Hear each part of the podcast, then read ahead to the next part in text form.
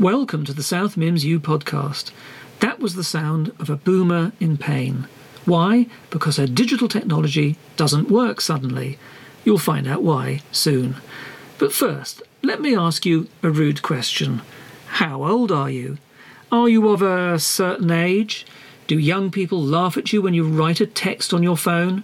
As you carefully tap out the letters using your index finger, your brow furrowed with concentration as you try to spell each word correctly, and while you ignore all those suggested words your phone offers with split second regularity. Well, if you are one of those people, you are probably a proper boomer. And in this podcast, we're going to bring you both encouragement and potential pain in equal measure. Which you feel depends on your attitude to young people and technology. Oh yes, you see, Jack's mum agrees with me. You teens are just useless. You're always on your phones and you can't do anything practical. See, Maisie's mum agrees with me on Facebook. Mum said three laughing my asses off on WhatsApp. Your generation can't make your way out of a paper bag without Google Maps. Hmm, you may have said something like that to your own teenage children or grandchildren, or at least thought it, as they seem to float around like digital zombies. But aren't we all guilty of doing the same? Hasn't digital technology made us all useless with our practical skills withering on the vine, or at least the internet? What would happen if suddenly anything and everything digital just, well, stopped working? How would the generations cope? Would one cope better than the other? And mechanical technologies would probably be critical again, wouldn't they? In that case, those residual mechanical and analog skills we used to have might come in extremely useful. To explain how that might come to pass, I'm on the line with Cora Mandel, the 18 year old daughter of the woman you heard ranting at the top of this podcast.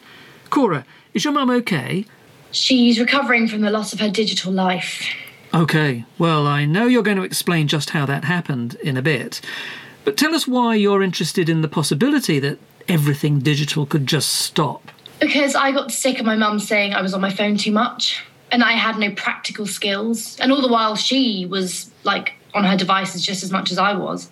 And that's a paradox. Boomers look down on Gen Zs while Gen Zs dismiss boomers. And, and they, we are all on the same technology, like all the time. Well, the one thing that annoys me is when my son says, okay, boomer, when I ask something seemingly stupid about what he's doing on TikTok, or when I suggest that he spends a little less than 18 hours on his Xbox. Okay, boomer, he says. Yeah, that happens way too much. I wanted to find a way to take the sarcastic, okay, boomer, and add something positive to it because there really is no point calling out your generation for not knowing stuff about technology or how Gen Z social media works. So it's not just about the technology then. No, no, no. It's about attitudes too. I mean, I mean, when a boomer says, "Why are you always looking at your phone?" the easy answer for us is, "Okay, boomer," Uh, and that's to say, you don't understand that this is where we interact with our friends now, and it's not like in your day when you talked to your neighbours over the fence or went down to the cafe or the pub or the social club. But you still go out to see your friends, don't you? Yeah, yeah, of course we do. But but actually, my idea isn't really about making comparisons between your generation and mine. It's about how tenuous all of our digital lives are. The point is, it, there's not actually that much difference between Gen Zs and Boomers. You're right, in terms of the present, but your project revealed a distinct advantage for my generation, for the boomers. Isn't that right? Yeah, yeah, exactly. It's good news for boomers because my point is that it wouldn't take much for my generation's supposed advantage with technology to just totally disappear Disappear, vanish. How is that possible? because of a solar flare. A solar flare. Okay, I'd better explain. Uh, the first day of my technological history course, my professor, Ah, Lucas Duke. Yes, yes, I know him very well. yeah, um, Professor Duke handed out a series of what if projects. What if projects? Yeah, uh, what if the phonograph hadn't been invented? What if the first iPhone had been a total flop? That kind of thing. And what what if did you get? What if a Carrington event happens in 2021? A Carrington event. That's where the technological history comes in. The Carrington event happened in 1859. It, it was a huge solar storm, a, a storm on the sun. It resulted in a vast solar coronal mass ejection, which battered the Earth's magnetosphere and generated a global geomagnetic storm. It was, it's believed, the biggest event of its kind to affect modern industrial and technological humanity. Well, these storms happen quite often, don't they? I mean, in galactic time at least. Sure, there are solar flares and storms all the time, but mostly they're small. They don't have that much influence on us, but every 500 years or so, there are these huge storms. And when they happen, you can see the northern lights at the equator and that kind of thing. But the world of 1859 wasn't a society like ours. And, well, no, but it was a technological society. An increasing number of places had rudimentary electric power. You had railroads, you had the telegraph, which has been called the Victorian internet. Uh, they, they were laying telegraph cables under the seas. They were putting thousands of telegraph poles across Britain and America and lots of other rapidly developing countries imagine all of those crisscrossing wires pulsing with electric messages. It, it, was a tech that transformed the world. Okay, I, I get it. Sure, I mean you're right. So, so what did the solar flare do to that Victorian world? Well, for a few hours, it turned it upside down. A barrage of charged particles raced through space and telegraph systems sparked, literally, literally sparked. There, there were telegraph operators who got shocks and burns on the night of September 1st and early morning of September 2nd, 1859. Why was it called the Carrington event? It was named for a British astronomer, Richard Carrington. He was tracking a sunspot when he saw the coronal ejection. It happened right before his eyes, well, uh, through his telescope. It was an intense white light which flared for around five minutes and then just completely disappeared. So we literally saw it happen. Yeah, he did. I, I mean, I mean, now we've got sophisticated instruments constantly watching the sun, so we'll get an early warning if that happens again. But there's nothing we can really do about it. Nothing except switch stuff off. Well, how long did it take for the effects to be seen, or I mean, felt on Earth? About 18 hours. And like I said, there were aurora seen around the world. A bright green curtain was said to have appeared above Cuba, and miners working in the Rocky Mountains were woken by a strange light glowing in the skies. It, it must have been really weird. Okay, so I mean, for most people, it would have been spooky or alarming, but but life would have gone on as it was before, right? Yeah, unless you wanted to send a telegram or were in one of those early places to be connected to power generation. So not much happened. Well, there were sparks all along the lines and, and fires started, but but yeah, it was it was a curious event. But the world's infrastructure was, well, compared to ours, very primitive. So what what is the focus of your what if project? Uh, I imagined it happened now, like like tomorrow. The same kind of solar storm and mass coronal ejection, you mean? Yeah, but what would happen if if right now the storm reached its peak and blasted all that energy our way? What, chaos, I'd imagine. More than chaos. Our world as we know it would stop functioning completely. The GPS would stop, planes would fall out of the sky, all communication systems would go down, the power grids of all countries would fail. We'd, we'd be thrown back to not just pre digital age, but a pre electric one too. Well, that sounds scary. Yeah, sure it does. But then I thought, how would we recover? How would how would we cope? How would we do those small human things we take for granted, like sending messages to each other, writing our essays, or or even just writing a simple poem? Well, you'd have to uh, pick up a pen and write on a piece of paper. Yeah, and maybe start to learn what your generation had to learn, like using a typewriter. We'd be back to mechanical technology instead of digital or, or electrical tech. Well, typewriters used to be electric too, you know. Okay, boomer, I know that. I'm talking about mechanical typewriters, and, and, and that would mean my generation would have to learn how to replace a typewriter ribbon and how to use carbon paper and, and even, even how to call people up on a rotary dial phone, a mechanical phone. Oh, right, now I see your point. Instead of boomers having to ask your generation how something works, your generation will have to ask boomers how stuff works. And that's because that knowledge, and those skills, are still present in our minds and our muscle memories, right? Totally right.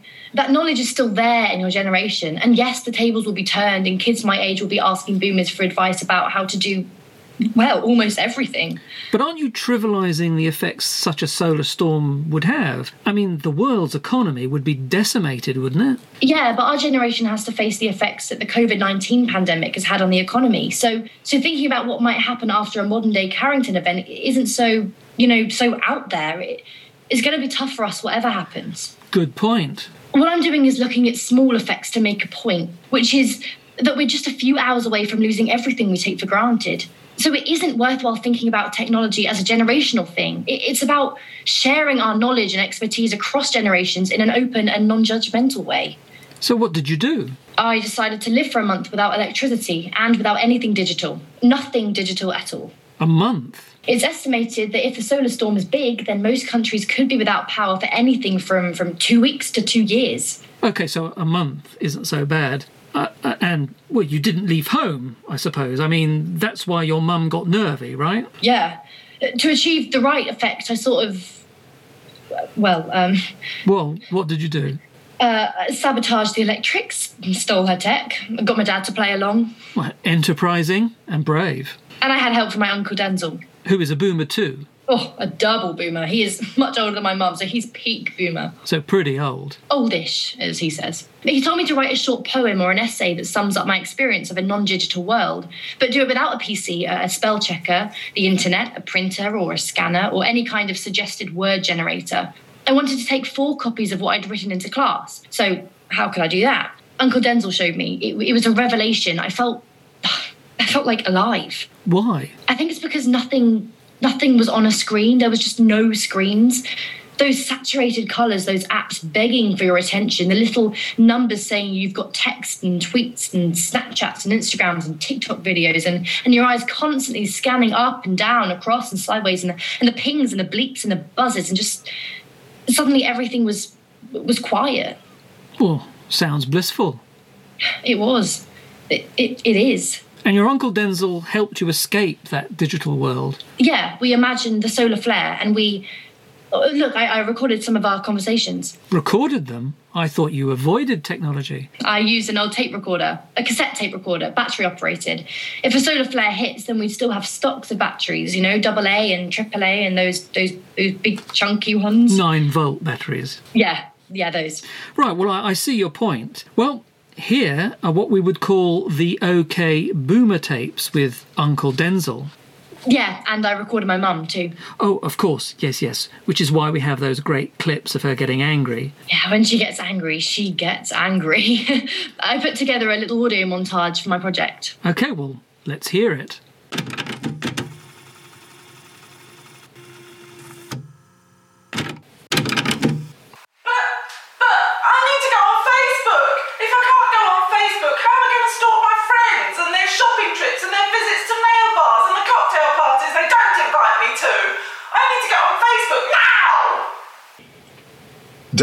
Cora. She has to get through the digital cold turkey. She'll be fine.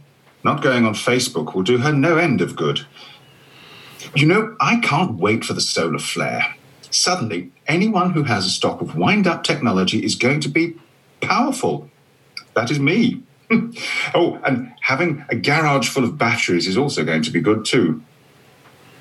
So, you're using my old Binatone cassette recorder. It's simple, only a few moving parts, and the tape is magnetic. Ah, would the solar flare render it useless? Hmm, I don't know. Oh, not my problem. That's for you to work out. Let's say in this scenario it keeps working. Okay, so you record the tape, then you rewind the tape, then you play it. If you want to make sure it's not recorded over and my immortal words are lost, then you break the tiny tabs on the top of the cassette. There are two of them. It's simple.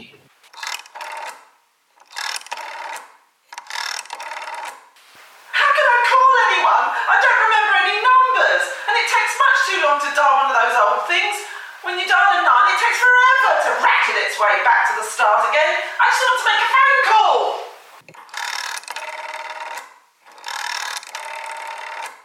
Um, she's right. It does take not forever, but a while. But you can think about what you're going to say, or if you're angry, as Moira often is, you can calm down and then be nice to the person you're calling. And your memory will get some exercise because you'll have to remember numbers, or at least look them up before you call. Naturally, all smartphones and cell phones won't work, but the landlines might, or they should. How am I going to get to my appointments if the sat nav in the car doesn't work? I can't remember how to get to the hairdressers. Oh, what They're confusing.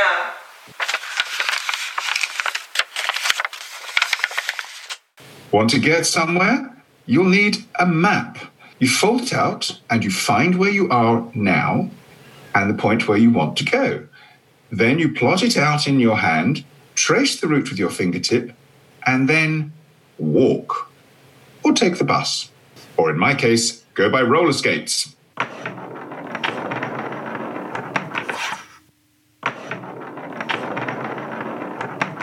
Your uncle is going to kill himself one day if he keeps using those skates. Listen, I need to look something up, but I can't Wikipedia. Use an encyclopedia? I took that down to the charity shop years ago. Want to find stuff out? Use a book. Look up something in an encyclopedia. Go to a library. There's nothing like leafing through a big, chunky volume sitting at a table. What do you mean, write a letter? Oh, God. Texting is much better. And WhatsApp. And Facebook. Who sends letters anymore? It's so expensive. It takes much too long. And you can't use emojis. I have to write everything out. Want to write a letter or an essay or a poem? Get some paper. Put a piece of carbon paper behind it, then add another piece of paper and roll it into the typewriter. Then type.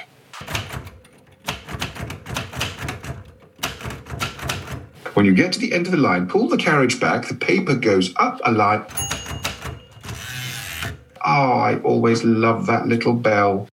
If you make a mistake, use Tippex and move the carriage back and type over it, once it's dried, of course. Or just put XXXXX over the misspelled word and type it again. People didn't care so much in the past about perfect pages of print. How the hell am I going to order anything from Amazon or pay my bills if I can't use the apps on my phone? Suddenly, I'm poor. I can't shop. Oh my god. I can't shop. Some smelling salts are in order, I think, Cora. She'll be fine. You can put the money you save by not buying useless stuff on Amazon in a piggy bank. Or put a simple kettle on a gas stove and have a nice cup of tea.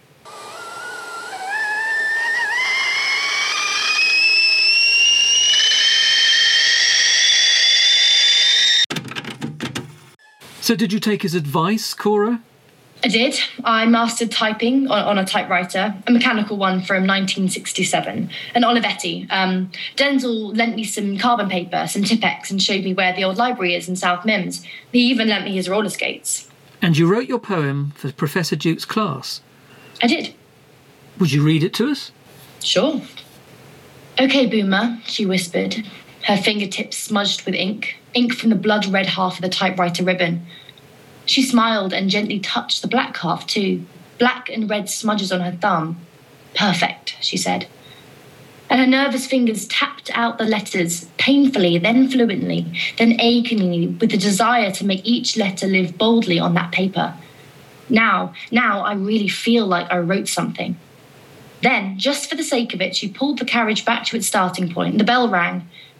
She loved that bell. Every time a typewriter bell rings, an angel writes a poem. She whispered. Well, that was lovely. I'm sure Uncle Denzel loved it. I'm not much of a poet, but um, well, he said he had a tear in his eye, especially because I referenced his favourite movie, It's a Wonderful Life. I noticed that. So, what did you learn from imagining a modern day Carrington event?